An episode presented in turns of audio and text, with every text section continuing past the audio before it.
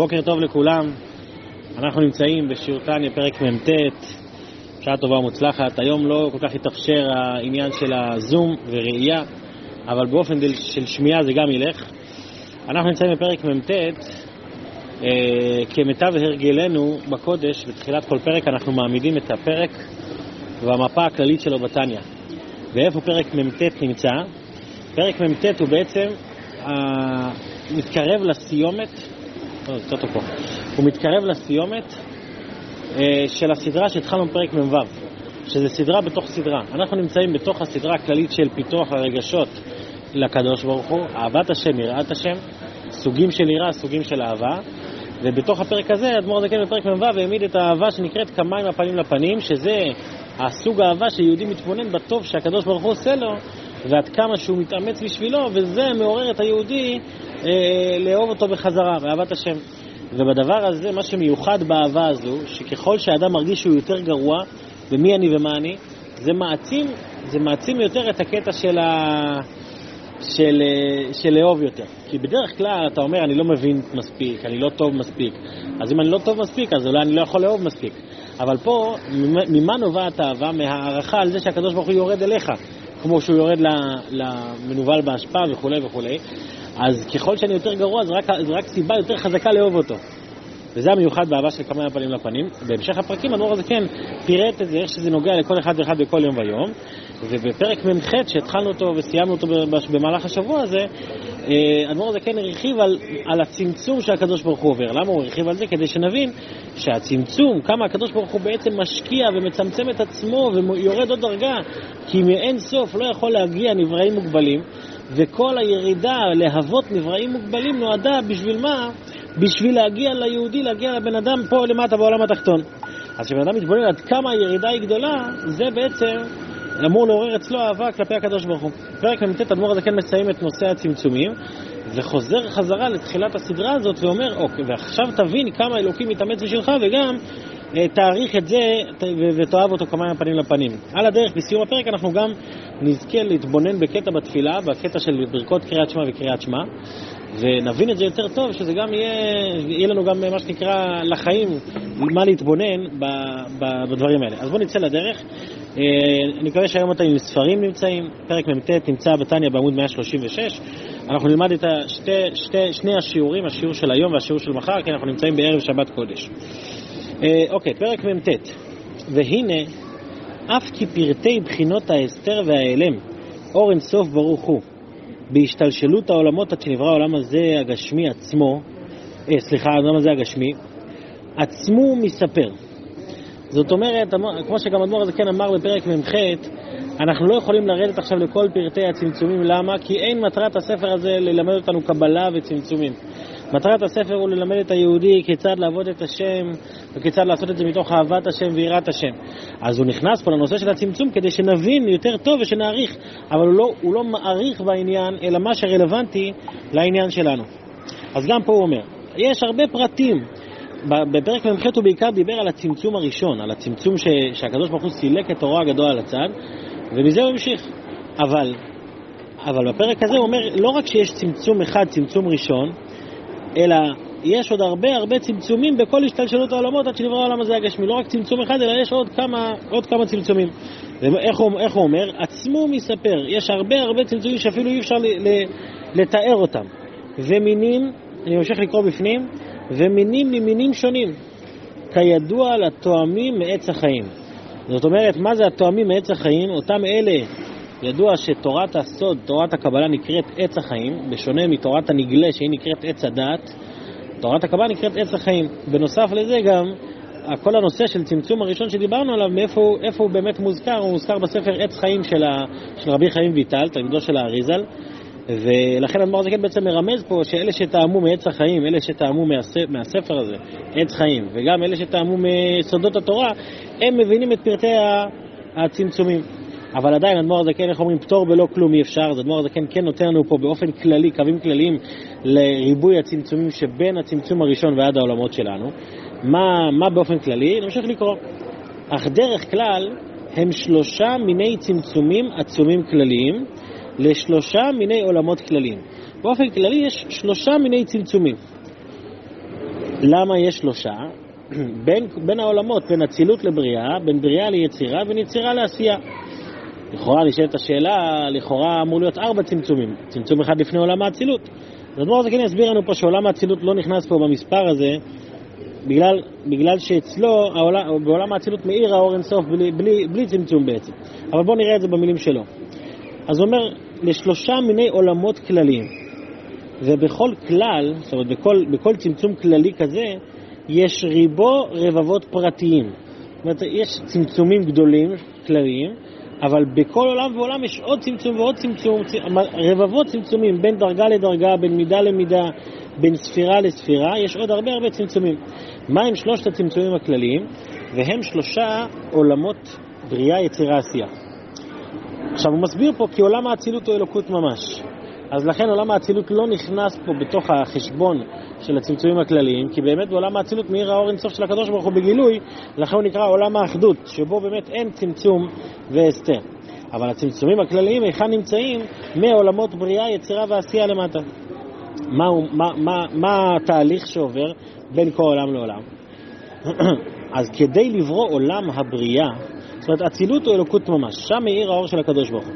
אבל בשביל לרדת מאצילות לעולם הבריאה, כדי לברוא עולם הבריאה, שמה כבר יש בעולם הבריאה? שהן נשמות ומלאכים עליונים, אשר עבודתם להשם בבחינת חוכמה, בינה ודעת המתלבשים מהם, והם משיגים ומקבלים מהם. אז כדי להגיע מעולם האצילות, שהוא אלוקות ממש, שהוא עולם האחדות, ששם אין פירוד, שם אתה מרגיש ואתה חש רק את האלוקות, בשביל להגיע לעולם הבריאה, ששם אמנם זה גבוה, זה עולם השכל, זה נחשב עולם השכל, זה מאוד מאוד גבוה, אבל עדיין זה כבר הגבלה לעומת אלוקות ממש, כי כשהדבר הוא כבר נהיה מובן אצלך, כשהוא נהיה נתפס בשכל, אז הוא כבר יורד מה, מה, מהאינסופיות שלו, הוא כבר מתלבש במשהו מסוים, אז בשביל להגיע לדבר כזה צריך צמצום עצום. לכן הוא אומר פה בפנים, והם משיגים ומקבלים מהם. ברגע שמתחיל השגה, בשביל זה אתה צריך מה? היה תחילת צמצום עצום כנזכר לעיל. אז דבר ראשון, יש צמצום עצום בין אצילות לבין בריאה. ואותו דבר הוא מסביר, וכן מבריאה ליצירה. מה יש לנו בעולם היצירה? בעולם היצירה אנחנו יודעים שזה, נשמ... שזה כבר עולם המלאכים. בריאה זה עולם הנשמות. הנשמות עניינם להשיג חוכמה, בינה ודעת.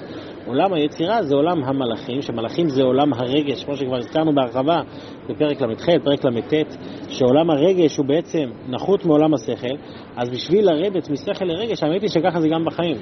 כדי, המעבר שבן אדם עובר מהבנה להרגשה, זה מעבר של, של דילוג. זה, הוא, צריך, לא סתם יש שם איזשהו, לא סתם יש נתק לפעמים בין השכל לרגשות. כי השכל מבין משהו, הרגש בכלל נמצא בעולם אחר. אז כדי להגיע, כדי שזה יגיע לשם, אתה צריך לצמצם את עצמך, אתה צריך שהשכל, בשביל זה יש את מוח הדעת, כמו שהרחבנו בפרק מ"ב, שאתה מצמצם את עצמך ואתה מתחבר לדבר, אתה מפנים אותו ברמה כזאת שאתה... אז ההפנמה, ההפנמה היא לא פשוטה, ההפנמה היא עבודה. והעבודה הזאת היא בעצם הצמצום שהאדם עובר בתוכו כדי שבסופו של דבר יגיע לרגש. אגב, אותו דבר גם כשאתה יורד למטה יותר. אותו דבר גם כשאתה יורד למטה יותר, הרי להגיע מרגש לביצוע, אתה גם צריך, אה, אתה גם צריך עוד צמצום. אז זה מה שהוא אומר פה בעצם בעולמות. זה מה שבעצם התהליך שה, שהאלוקות עברה מעולם לעולם. אצילות בעצם אין שם שום מקום לנבראים בכלל. בריאה זה כבר מתחיל מקום לנברא, נברא מוגבל. אמנם זה נברא מוגבל עליון, אבל הוא מוגבל. יצירה שזה נמוך יותר, גם פה הוא צריך צמצום. אז בואו נראה במילים שלו. וכן מבריאה ליצירה. כי אור מעט מזער המתלבש בעולם הבריאה, גם שזה נמוך, אבל מה? עדיין הוא בחינת אין סוף לגבי עולם היצירה. זה, זה הרי בלי גבול לעומת היצירה, זה הרי משהו אחר לגמרי. ואי אפשר להתלבש בו אלא על ידי צמצום והלם. אגב, זה באמת גם ככה, זה, זה, זה מתבטא בעוד פרט. כשאתה מתרגש עם משהו, אתה לא יכול שהשכל יעבוד. אם השכל כל הזמן יעבוד, אז הרגש באמת לא יפעל נכון. זאת אומרת, מה זה, מה זה נכון? הרגש פחות יפעל. אנחנו רואים אנשים שהם שכליים, גם כשהם מתרגשים, אתה רואה שההתרגשות שלו היא התרגשות שכלית. כאילו הוא מתרגש, הוא, הוא מתרגש לפי, אה, כמו שאומרים, שמה קורה שחב"דניק מתחתן עם, אה, עם יקי, ש, שיקי מתחתן עם חב"דניקית, שהוא מאחר בדיוק ב-40 דקות. זאת אומרת, אה, אנחנו לא נגד היקים חלילה, אבל לפעמים יש אנשים שהרגשות שלהם מאוד שכליים. למה? כי, כי, כי, כי, כי זה עולם אחר. כדי שהרגש יצליח לפעול, הוא צריך להיות מנותק מה, מהשכל, במידה מסוימת. בעולמות זה בא לידי ביטוי בצורה הרבה יותר חזקה. כדי שעולם היצירה יהיה בשיא התוקף שלו, הוא חייב להיות מנותק מעולם הבריאה. אז האור הזה שמאיר בעולם הבריאה הוא אין סוף לגביו. הוא, הוא יבטל אותו ב, ב, ב, ברמת האור שלו.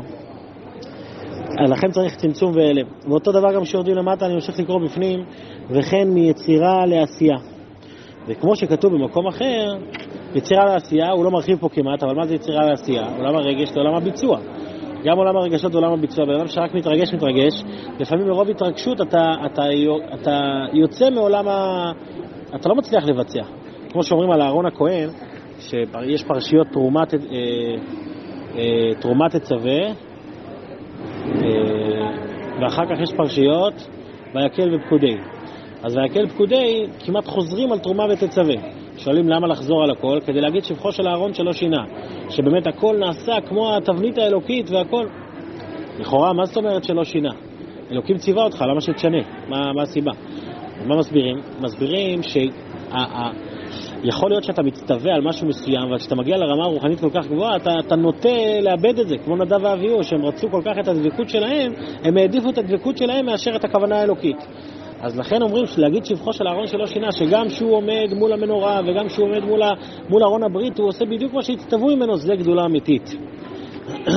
אז אותו דבר כשמדברים על ההבדל בין עולם היצירה לעולם העשייה. עולם היצירה זה עולם הרגש. להגיע מרגש למעשה, זה לא מגיע ככה לבד. כי, כי הרגש, כל מהותו זה לברוח מהמעשה. אנחנו מכירים את עצמנו שכשאנחנו מתרגשים יותר מדי, לפעמים זה לא מוביל אותנו לעשייה יתרה. הפוך, הרגש דוחף להתרגש עוד, להתרגש עוד, להתרגש עוד. ואז אתה שואל אותו, אבל מה, מה זה? כמו, ש, כמו שהיה חסיד אחד, חסיד לא חב"ד, שעבר אצל הרבי בדולרים. והרבי שאל אותו, נו, איך היה, מה, מה, מה היה אצלכם בשבת? אז, אז החסיד אומר, היה טיש מאוד גדול, היה, היה סעודה מאוד גדולה והיה נחמד. אז הרבי שאל אותו, מה היה? אז הוא עושה עם הידיים כזה, הוא עושה עם הידיים, היה, היה... אז הרבי אומר לו, מה אתה עושה עם הידיים? מה זאת אומרת? כאילו, אני שואל אותך מה היה, תגיד לי מה היה. עכשיו, אותו חסיד לא עשה משהו טעות לכאורה, הוא באמת נהנה, אבל מה, ההנאה הזאת לא באה לידי ביטוי במשהו מעשי. אצל הרבי כל דבר היה צריך להגיע לביטוי מעשי, מה עשית עם זה? האם, זה, האם, האם עשית עם זה משהו, השתנית, לא השתנית? לא רק זה, אלא גם נהנית מזה, כאילו, בלי כן? תועלת, כאילו. כן. איך אה, עשינו, עשינו אה, לא מזמן, עשינו אה, אירוע מסיבת ל"ג בעומר, אז מי שבא להופיע אצלנו אמר בסוף הערב, האם נהניתם או השתנתם? זאת אומרת, נהנית, אתה יכול ליהנות מפה זה חדש, היה מוזיקה טובה, היה אוכל טוב, אבל האם השתנית, האם עשית משהו? לכן המעבר מעולם היצירה לעולם העשייה הוא גם חייב צמצום גדול, כי אתה צריך להתנתק לרגע מהרגשות ולהגיד מה עכשיו רוצים ממני, מה צריך. אז זה מיצירה לעשייה. עכשיו, האדמו"ר הזה כן לא נכנס להסביר את זה באריכות. אני קורא פה בסוגריים מרובעות, וכמו שכתוב במקום אחר, ביאור שלושה צמצומים אלו באריכות לקרב אל שכלנו אדם. אז למה הוא כן מפרט פה בקטנה? כי הוא רוצה להגיע למשפט הבא. מה המשפט הבא? ותכלית כל הצמצומים, למה אלוקים עשה עוד צמצום ועוד צמצום? תחשבו, שלוש צמצומים כללי, שלושה צמצומים כלליים ועוד רבבות פרטיים, למה כל זה? כדי לברוא גוף אדם החומרי. הכל הכל בשבילנו, שאנחנו מי אנחנו? חתיכת, אה, חתיכת ריק אחד גדול, שנמצא חומרי וגשמי בעולם. ולמה הוא עשה את זה? למה הוא עשה אותנו? ולאקפיה לסטרא אחא, כדי שבן אדם פה בעולם, עם ניסיונות, עם תאוות, עם רגשות שליליים, הוא, הוא יחוף, הוא יכופף את הסטרא אחרא שלו, את היצר הרע, זה התכלית של כל הצמצומים האלה, בשביל זה אלוקים ירד עוד דרגה ועוד דרגה. ולהיות יתרון האור מן החושך. זאת אומרת, ש... מה זה יתרון האור מן החושך? שהחושך עצמו יאיר, שבתוך החושך, מן החושך מגיע האור. מהחוש... שמה זה החושך בענייננו? שזה גוף האדם, החומרי. ואיך זה מתבטא? בהעלות האדם את נפשו האלוקית והחיונית ולבושיה, וכל כוחות הגוף כולן להשם לבדו. כשבן אדם משתלט על הגוף שלו, כמה שהוא יכול כמובן, לא מדובר, אגב, גם פה לא מדובר על צדיק וגם לא מדובר על בינוני אפילו. מדובר על בן אדם רגיל, שמצליח להשתלט על עצמו, שמצליח לכופף את הנפש הבעמית שלו קצת יותר, בזכות שהוא מתבונן שהקדוש ברוך הוא עשה את הצמצום בשבילו, אבל, בשביל, אבל זה התכלית. כמו שגם אמרנו את זה כבר, ותכלית, זה כל האדם ותכלית בריאתו, להיות לו יתברך דירה בעולמות התחתונים. זאת אומרת, אלוקים עשה את הכל בשבילנו. בהעלות האדם את נפשו האלוקית והחיונית ולבושיה, וכל כוחות הגוף כולן להשם לבדו, כנזכר לאל באריכות, כי זה תכלית השתלשלות העולמות. אגב, הדבור הזה כן פה מחזיר אותנו לסדרה הכללית של התניא. הרי איך התניא בנוי? לא, זה לא שיעור סיכום, אבל איך התניא בנוי? התניא בנוי מזה שיש את מבנה הנפשות, המאבק, המלחמה, המנצח, המפסיד, הבינוני, והדרכים להגיע להיות בינוני עד סוף פרק כ"ה. מפרק כ"ו, אדמו"ר הזקן, אחרי שהוא סיים את התיאוריה הכללית של הספר, התחיל להיכנס דוך ב... איך עושים את זה, איך, איך, איך מגיעים, איך מתמודדים עם כל מיני מצבים. אז היה לנו את הסדרה על השמחה, מכ"ו עד, אה, עד ל"ד. ואז, כדי שתשמח יותר בעבודת השם שלך, הוא אומר לך, בוא תבין את התמונה המלאה. אתה לא רק עושה פה את ה... בשבילך, שהכי טוב לך, ואתה הכי שמח, ואתה קשור לקדוש ברוך הוא, אלא אתה עושה פה את תכלית של כל העולם. וזה מה שהוא התחיל לפרק ל"ה, התכלית של כל העולם, התכלית של כל הבריאה, ימות המשיח, המעשה, שהמעשה הוא העיקר. אחר כך הוא אמר, אל תשכח, שלא תשכח, לא רק המעשה הוא העיקר, אלא גם הכוונה. ומזה בעצם הגענו. זאת אומרת, אנחנו עדיין במפה הכללית של כל התניא, נמצאים פה בתחום הכוונה, בתחום פיתוח הרגשות, בתחום, ה... בתחום הזה, ולכן האדמו"ר הזה כן כאן מחזיר אותנו לנושא הזה, ומה הוא אומר? כל הצמצומים האלה. הכל בשביל מה? בשבילך. ושאתה יכול לעשות את תכלית כוונת בריאת העולמות. אז אם אתה, אם בך הכל תלוי, ואלוקים עושה את הכל ויורד ומראה את האהבה שלו אליך, מה, אתה לא תחזיר לו אהבה? בוודאי שתחזיר לו אהבה. כי זה תכלית השתלשלות העולמות. וכעת אדמו"ר הזה כן חוזר לסגור גם את הפינה שפתחנו בפרק מ"ו. והנה, אומר אדמו"ר הזה, כן, אני פה ממש כמעט באמצע העמוד לקראת, יותר קרוב לסוף, סוף שורה, והנה. והנה כמים הפנים לפנים. כמו שהקדוש ברוך הוא כביכול הניח וסילק לצד אחד דרך משל את תורו הגדול הבלתי תכלית וגנזו והסתירו בש, בשלושת מיני צמצומים שונים, כמו, ש, כמו שעכשיו הוא הסביר את שלושת מיני הצמצומים, והכל למה? בשביל אהבת האדם התחתון להעלותו להשם. פה הוא מוסיף משפט יפה, כי האהבה דוחקת את הבשר. מה זאת אומרת אהבה דוחקת את הבשר? שבן אדם מוכן לדחוק את עצמו, להזיז את עצמו בשביל מה? בשביל מישהו אחר. זאת אומרת, לפעמים צפוף לי, קשה לי, אבל אם זה בא בשביל מישהו אחר, כן, שמעתי בדיוק היום בדיחה, שמספרים על איזה אחד, ששוטר, שוטר תנועה שתפס אה, אברך נוהג ברכב, רכב קטן כזה, אתה יודע, רכב אברכים כמו שאומרים. יצאו מהרכב, הוא רואה שיש שם הרבה אנשים. קיצר, אנשים מתחילים לצאת, 15 איש יוצאים מהרכב. השוטר כולו בהלם, נתן לו, דפק לו כזה דוח, אבל איזה דוח? ישר למשפט. קיצר, במשפט הבן אדם, השופט שואל את הבן אדם, מה אתה אומר להגנתך? הוא אומר, אני חושב שהשוטר שלנו הוזה. הוא אומר, הוזה? מה הוזה? מה זאת אומרת? כן, אני חושב שהוא דמיין. אין סיכוי שברכב כזה נכנסים 15 איש. זה אין סיכוי. אמר לו השופט, מה זאת אומרת? הוא אומר שהוא רע. מה הוא אומר? בוא, הנה הרכב פה בחוץ. תנסה להכניס 15 איש, בוא, קח. אז השופט בא להכניס, בא, להכניס אנשים, נכנס 1, 2, 3, 5, 6, 7, השמיני כבר אמר, לא יכול, זהו. יצא. אז השופט אמר, טוב, תשמע, כנראה יש משהו במה שהוא אומר, הוציא אותו זכאי. מחוץ לבית משפט השופט פוגש את הבן אדם ואומר, תשמע, בינינו, זכית במשפט, בסדר, אבל בינינו, אנחנו יודעים שהיה שם 15 איש, איך, איך עשית את זה באמת? אז הוא אומר, ההבדל הוא שה-15 איש שהיו ברכב, הם רצו להיכנס. שמונה אנשים שהבאת, הם לא רצו להיכנס באמת. זאת אומרת שכשאתה רוצה משהו, אתה יכול לדחוק את עצמך ולעשות את זה. אז אתה לא מסתכל, צפוף לי, לא, לא אמר אדם לחברו, צר לי המקום שלם בירושלים. מה זאת אומרת צר לי המקום? צר לי המקום, הכוונה שיכול להיות שהיה צפוף, אבל הוא לא, הוא לא הרגיש את הצפיפות הזאת. הוא לא הרגיש שיש משהו מיוחד בעניין הזה. אז זה אותו דבר הקדוש ברוך הוא. הוא לא מרגיש כביכול שצפוף לו כשהוא מצמצם את עצמו ומצמצם את עצמו, כי מה התכלית של הכוונה של כל הצמצומים האלה? התכלית היא באמת ליהודי, לבן אדם. אז בואו נמשיך לקרוא בפנים. והכל בשביל, כן, כי האהבה דוחקת את הבשר.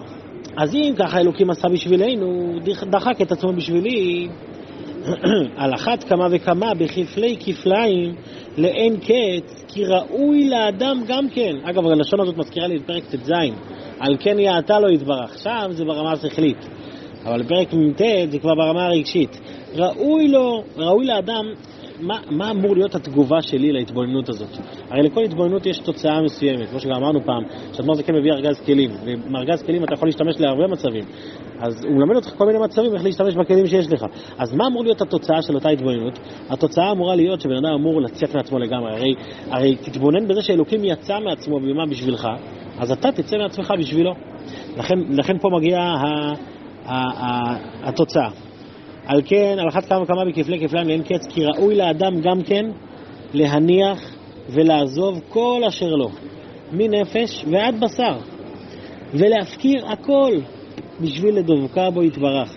שימו לב שהתוצאה פה היא ממש ברמה עצומה, תעזוב הכל, הכל, מנפש ועד בשר, כל מה שיש לך בשביל מה? בשביל אלוקים. זה רמה גבוהה, נשמע רמה גבוהה, אבל האדמו"ר זה כן מדבר פה לכל אחד ואחד. ואיך תדבק בו? בדבקה, חשקה וחפצה. הוא מביא פה, מביא פה שלוש לשונות, דבקה, חשקה וחפצה, אומרים שזה כנגד שלושת הצמצומים. דבקה, חשקה וחפצה כנגד הצמצומים של בריאה, יצירה ועשייה. ולא יהיה שום מונע מבית ומחוץ, לא גוף ולא, ולא נפש ולא ממון ולא אישה ובנים. זאת אומרת, הוא אומר פה, מדובר פה על כל הרמות שלך, לא הגוף שלך. כן, כשזה, כשמדובר פה במשהו אלוקי, בשביל, בשביל לתת משהו לאלוקים, אז זה, זה יבוא על חשבונך, כן, אבל אתה לא תרגיש את זה, כי, כי, אתה, רוצה, כי אתה מבין עד כמה הוא נותן לך גם. זה גם יבוא על חשבון הנפש שלך, כמו שאברהם אבינו מסר את נפשו, מסר את האידיאולוגיות שלו, וגם הממון, גם הכסף. אתה, מה זה כסף? כסף זה לא רק לתת צדקה, כסף זה אומר, אני, אני לא משאיר לעצמי כלום. ויותר מזה, לא אישה ובנים. זה משפט שהוא קצת קשה בתניא, כן? מה זה לא אישה ובנים? מה, אם אשתי אומרת לי משהו, אני צריך אה, זה? אז ברור שהאדמו"ר הזקן פה לא... לשים עליה. אז זהו, זה ברור שזה לא ככה. האדמו"ר הזקן לא בא להגיד לבן אדם, לא, לא, לא בא להגיד לבן אדם, אה, אה, לא לכבד את אשתו, או לא, או, לא, או, לא או לא לראות את הילדים שלו, הפוך. לפעמים אנחנו פשוט כל כך רוצים משהו, שאנחנו מתרצים את זה בתירוצים, בתירוצים קדושים. יש לי התוועדות, אני חייב לצאת מהבית. מה יש לי התוועדות? מה זאת אומרת? יש בית. מי אמר שעכשיו הרצון האלוקי שתלך להתוועדות? אנחנו מחליטים מה אלוקים רוצה. ברגע שהגעת למסקנה שזה מה שאלוקים רוצה באמת, אז יכול, יש מה לדון. אבל ברגע שהכל מתחיל מהרצון שלך, אז אי אפשר שזה יבוא על חשבון האישה. זה גם סיפור ששמעתי הבוקר, שהיה איזה אחד שהיה בשיעור, שיעור תורה, ובשיעור הרב אמר שיש הידור מסוים ליטול ידיים לתינוק כל פעם שהוא קם לאכול. אם זה ביום, בלילה, כל פעם שהוא מתעורר, התינוק, ליטול ידיים עוד בעריסה, במיטה. אז הוא חוזר הביתה כולו מבסוט, בדיוק אשתו ילדה לפני חצי שנה, והוא אומר לאשתו, תשמעי, מעכשיו כל פעם שהתינוק מתעורר בלילה, את צריכה ליטול לו ידיים. אז האישה תופסת את הראש ולא יודעת מה לעשות עם עצמה. למה? כי הילד קם שמונה פעמים בלילה. עכשיו הבעל לא שומע כלום כמובן, אתה לא, אתה לא שומע שום דבר. ו, ו, והוא חוזר ואומר לה, תשמעי, עכשיו, עכשיו צריך אה, ליטול ידיים כל פעם. אז היא אמרה לו, אין דבר כזה, מה פתאום? היא מצד אחד, היא לא רוצה מה הרב אמר, אם הרב אמר, זה, זה הלכה, זה קדוש. אז היא אמרה, לא, תשלח תשאל את הרב שוב, מה פתאום? תגיד לו שאני ביקשתי לשאול שוב מה אומרת ההלכה הזאת. אז אותו בן אדם חזר לרב, הרב קלט שמה מדובר, מדובר בבן אדם שהוא בעצמו לא עושה שום דבר בשביל הילד, אבל העיקר, העיקר שאשתו תעשה, למה לא? שאשתו תעשה זה טוב. אז הרב אמר לו, לא, לא, תקשיב, תקשיב טוב. ההלכה היא שצריך ליטול ידיים לילד. אבל מי צריך לעשות את זה? זה התפקיד של הבעל דווקא. הבעל, הוא צריך לקום, הוא צריך כל פעם ליטול ולהביא, ולהביא את התינוק לאישה שהיא תאכיל אותו. אז הבעל שמע את זה, בכלל הוא הזדעזע קשות, התחיל להגיד לרב, תראה, שעת הדחק, לא בטוח שצריך, כן צריך, לא צריך. פתאום הוא מצא את כל התירוצים שבעולם. אותו דבר, כשאדמו"ר זקין כותב פה לא אישה ולא בנים, לא הכוונה שלא צריך לשים על האישה, ולא הכוונה שצריך ל...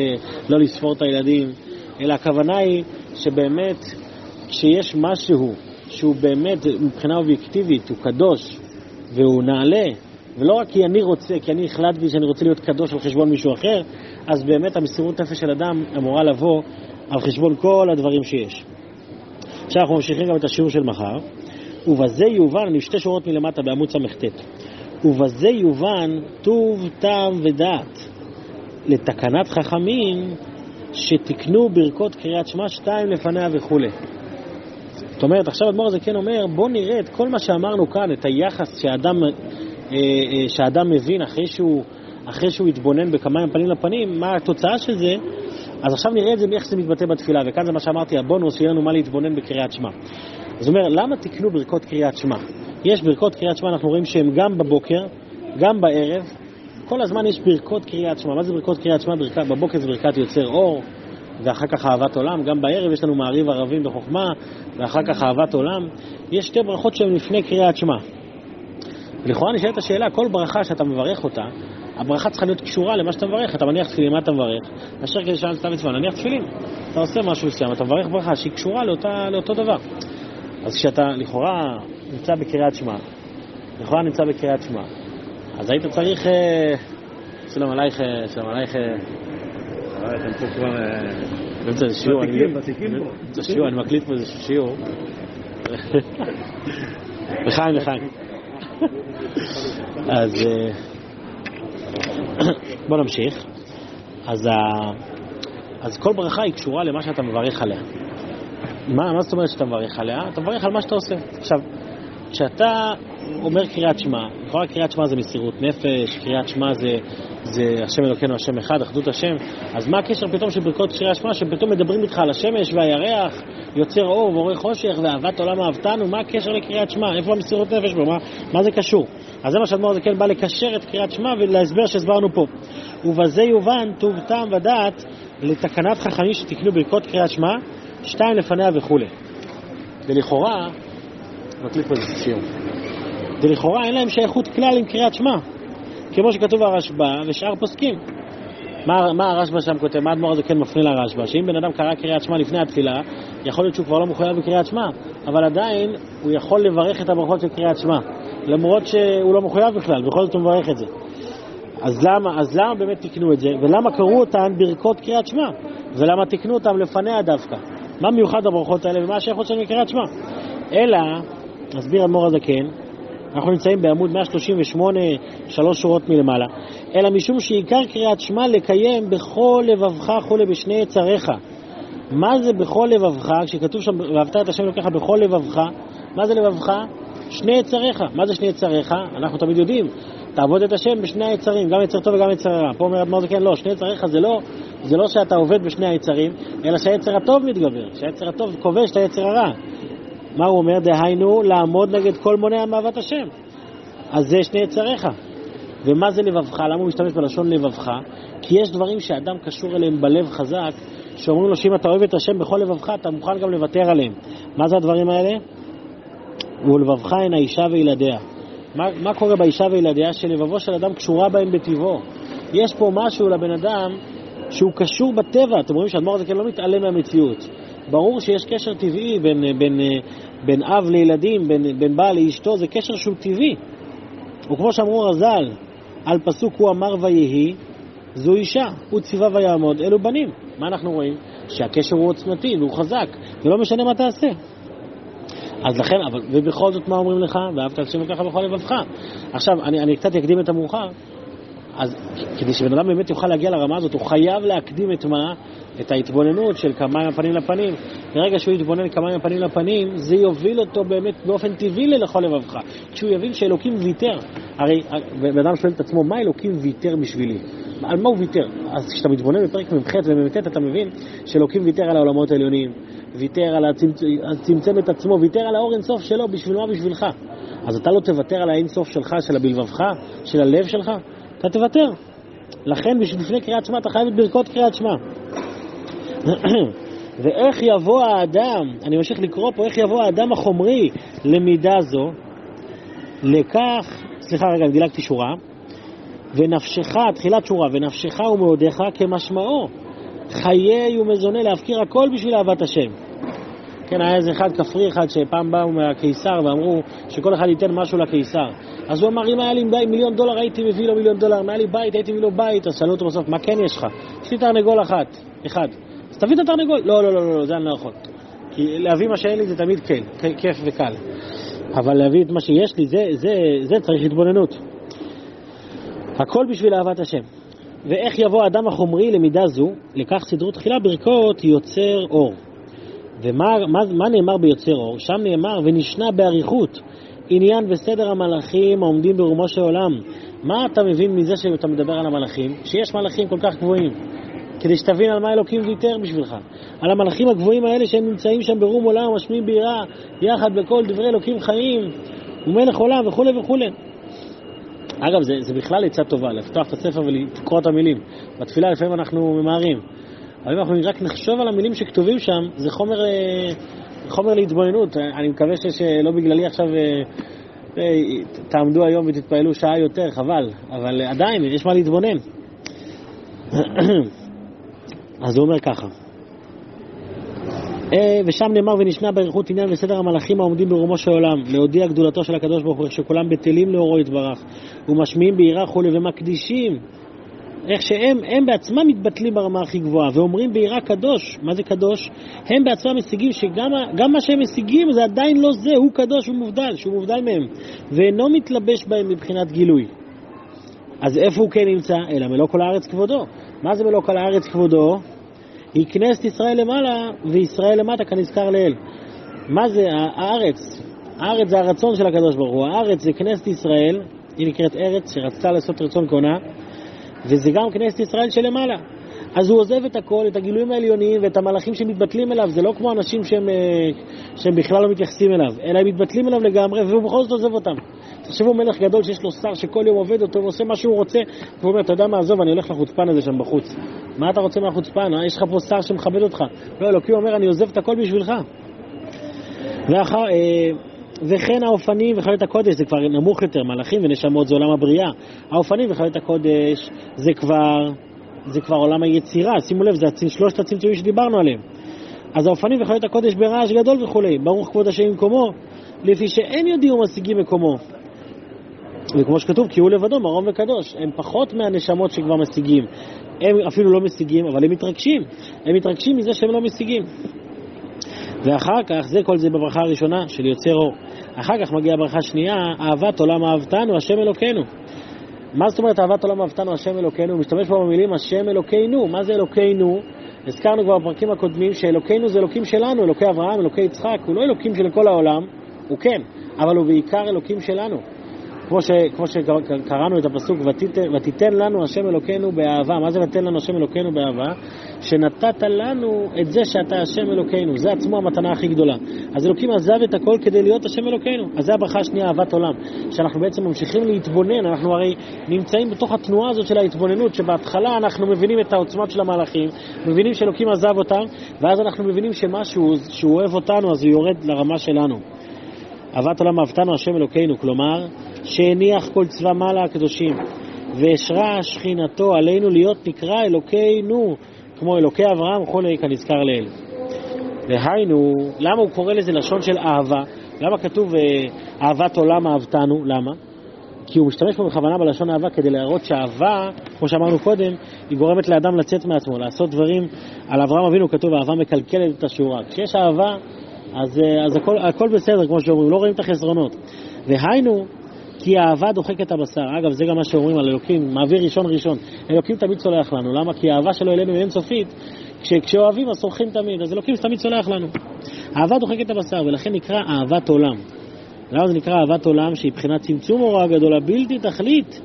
להתלבש מבחינת גבול הנקרא העולם. כמו שאנחנו אמרנו שמה זה אהבת עולם שלנו, להתבונן בענייני העולם, אז מה זה אהבת עולם של אלוקים? שהוא עוזב את הכל בשביל עולם גשמי וחומרי שלנו. בעבור אהבת עמו ישראל, כדי לקרבם אליו, להיכלל בייחודו ואחדו יתברך. אנחנו כבר מסיימים, אנחנו כבר קצת עברנו את הזמן, אבל נשאר כמה שורות ממש. וזהו שכתוב חמלה גדולה ויתרה. מה זה חמלה גדולה ויתרה? פירוש, יתרה על קרבת אלוקים שבכל צבא מעלה. ממה אלוקים אוהב אותנו יותר? אוהב, חמלה גדולה ויתרה חמלת עלינו. מה זה יתרה? יותר ממה? יותר מהמלאכים העליונים שהם היו קרובים אליך, בכל צבא מעלה. ומה קורה אחר כך? ובאנו ובחרת מכל עם ולשון. הוא הגוף החומרי הנדמה בחומריותו לגופי אומות העולם. ולא רק שאהבת, שאהבת אותנו וירדת אלינו, אלא וקרבתנו, אתה מרומם אותנו, להודות וכולי. ופירוש הודעה יתבהר במקום אחר. מה זה ההודעה הזאת? להודות לך, כן, מה זה הבחינת הודעה לקדוש ברוך הוא? זה במקום אחר. ולייחדך וכולי, ולהיכלל בייחודו יתברך כנזכר לעיל. עכשיו, עד כאן השיעור של היום. אבל בשיעור של מחר אדמו"ר זה כן אומר דבר נפלא, נגיד את זה רק כפרומו, בשיעור של יום ראשון יותר נכון. בשיעור של יום ראשון, אדמו"ר הזה כן, בעצם, אומר, יש, יש מחיר לאהבה הזאת. זאת אומרת, האהבה הזאת צריכה, אסור שהיא תישאר באוויר כרגש, אלא היא חייבת להתבטא במשהו. אבל כל זה ועוד בעזרת השם בשיעור הבא, בינתיים יישר כוח לכל מי שהקשיב עד לכאן, ושיהיה בינתיים שבת שלום ובשורות טובות, יום טוב לכולם.